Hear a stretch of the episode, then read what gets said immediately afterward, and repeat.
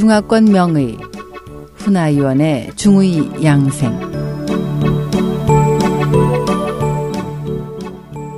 안녕하세요. 중의사 훈아위원의 중의 양생 시간입니다. 오늘은 수박으로 더위 물리치기에 대해서 알아보기로 하겠습니다. 고대의 선인들은 자연을 인식하고 응용하는 능력이 아주 뛰어났죠.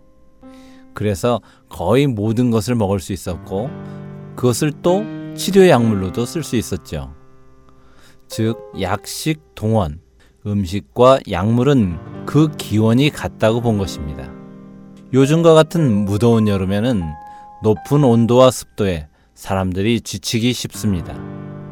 그래서 많은 사람들은 에어컨을 튼 실내에서 더위를 피하거나 아이스크림으로 더위를 식힙니다.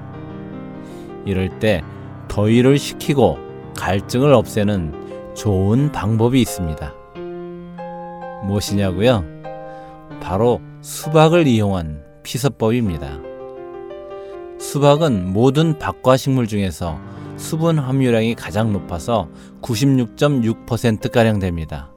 그래서 물 숫자를 써서 수가라고도 하지요.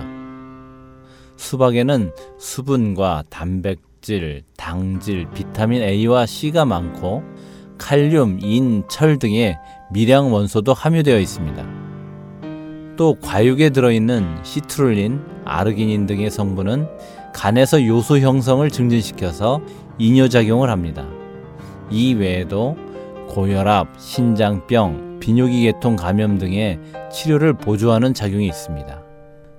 또한 수박즙은 영양가가 매우 높아서 인체에 필요한 다양한 영양분을 포함하고 있습니다. 여름철에 기온이 올라가면은 인체는 땀이 나게 되면서 열이 흩어지고 수분 손실이 커지게 되죠. 그래서 갈증으로 목이 자주 마르게 되는데 일사병을 앓으면 이런 증상이 더 심해지게 됩니다.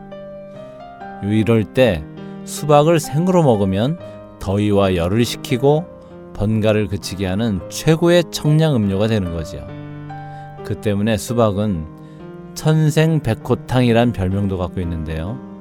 번가를 없애는 처방인 백호탕처럼 천연적인 백호탕 역할을 한다는 뜻입니다.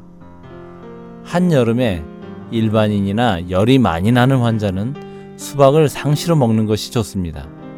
또 수박즙은 심장의 화가 위로 올라가 입안이나 혀가 흐는데도 효과가 있고 폐에 열이 나서 인후가 붓고 아픈데도 쓸 수 있습니다. 그런데 주의할 점이 있습니다. 수박은 성질이 한냉하므로 많이 먹으면 한이 쌓여서 습을 조장하는 문제가 생깁니다. 따라서 비위가 허한하고 대변이 무르거나 설사를 자주 하는 사람은 많이 먹지 말아야 합니다. 한편 수박 껍질은 서과청 또는 서과치위라고도 하는데 성미가 달고 서늘해서 치료 효과도 수박과 비슷합니다. 수분 대사를 돕고 부종을 가라앉히는 효과는 더 뛰어납니다. 여름철에 더위를 먹어 소변이 줄어드는 증상과 황달과 수종, 소갈, 혀가 하는 증상인 설창 등을 주로 치유하는데요. 딱딱한 껍질 부분은 물로 끓인 후에 서늘한 곳에서 말려서 씁니다. 이가 아플 때도 햇볕에 말린 수박 껍질을 가로로 갈아서 빙편을 더해 바르면 효과가 좋습니다. 표면엔 딱딱한 껍질을 제거한 후에 남는 부드러운 껍질 부분은 참기름과 고수에 시원한 식초를 섞어서 식용으로 쓰기도 합니다. 수박 씨인 서과자는 맛이 달고 평이합니다. 본초 강목에서는 폐를 시원하게 하고 장을 윤택하게 하며 소화기를 조절해 갈증을 먹게 한다고 기록되어 있습니다. 또 옛날 처방 중에서 서과자를 한 번에 9에서 15g 정도 진하게 달여 먹으면 토혈과 오랜 기침을 치료한다는 기록도 있습니다. 그러면 수박 껍질로 만드는 음료에 대해서 한번 알아볼까요? 서과 취차는 이 차를 마시면 청열 강화에 효과가 있습니다. 특히 무더운 여름날 수박을 먹은 후에 남은 껍질을 햇볕에 말렸다가 삶아서 차로 만들면 청량 음료를 대신할 수 있습니다. 두 번째, 서과 취로인데요.